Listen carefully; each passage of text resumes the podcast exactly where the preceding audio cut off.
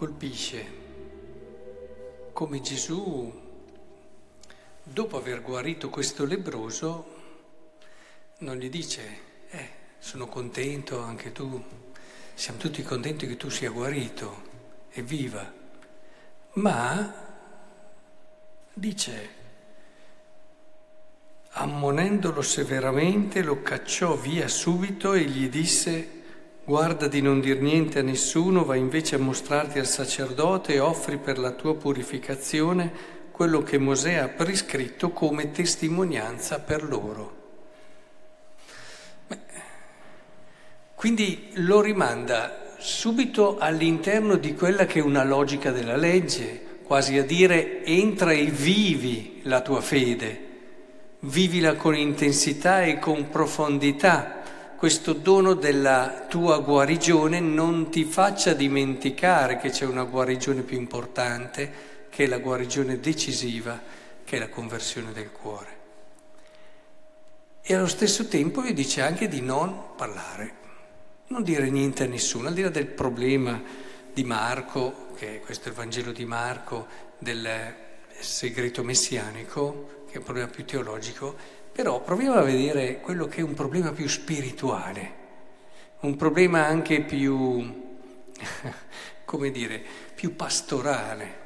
Cioè, queste persone, poi ne ha parlato, lui non ha resistito, e ha parlato e ha detto, e, e speriamo che non si sia dimenticato poi di fare la cosa più importante, perché se ha disobbedito alla prima può essere che abbia disobbedito anche alla seconda cosa che gli ha chiesto Gesù.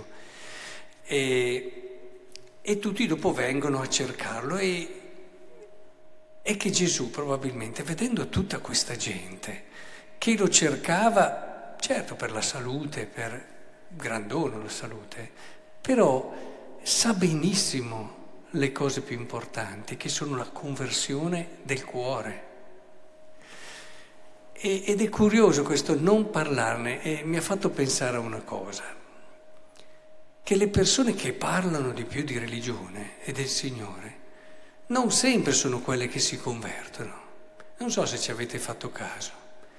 Persone che magari vivono e si riempiono il cuore, la mente di tante esperienze religiose, ne parlano spesso, ma sono le meno disposte a cambiare. Magari hanno giornate ricche, metodiche di preghiera, hanno anche uno sforzo a livello di impegno morale, però la disponibilità a cambiare è un'altra cosa, a mettersi in gioco e a convertirsi.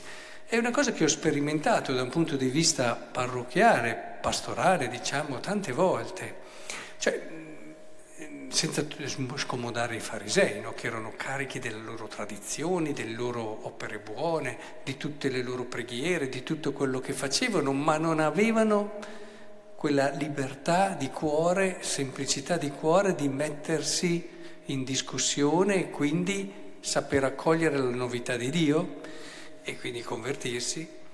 E succede, succede che a volte si parla, si parla certo di questo, di quello, di quella cosa buona, di quell'altra cosa buona, ma questo è come un esorcizzare poi la nostra conversione. Ne parliamo e più ne parliamo, meno siamo disposti a convertirci. Può sembrare strano, ma tante volte è così.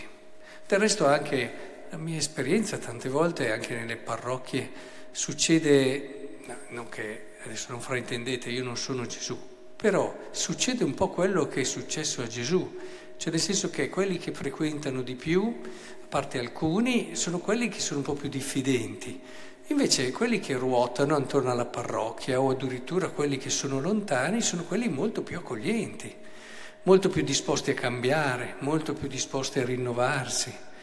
E si rinnova tante volte quello che è un tipo di esperienza che ci fa capire che, anche qui, guarda di non dire niente a nessuno, andare a parlare di questo, di quell'altro miracolo, di quell'altra cosa. La cosa importante è che tu ti converta. Io adesso ti ho fatto un grosso regalo, ti ho guarito, ma la cosa importante è che tu ti converta.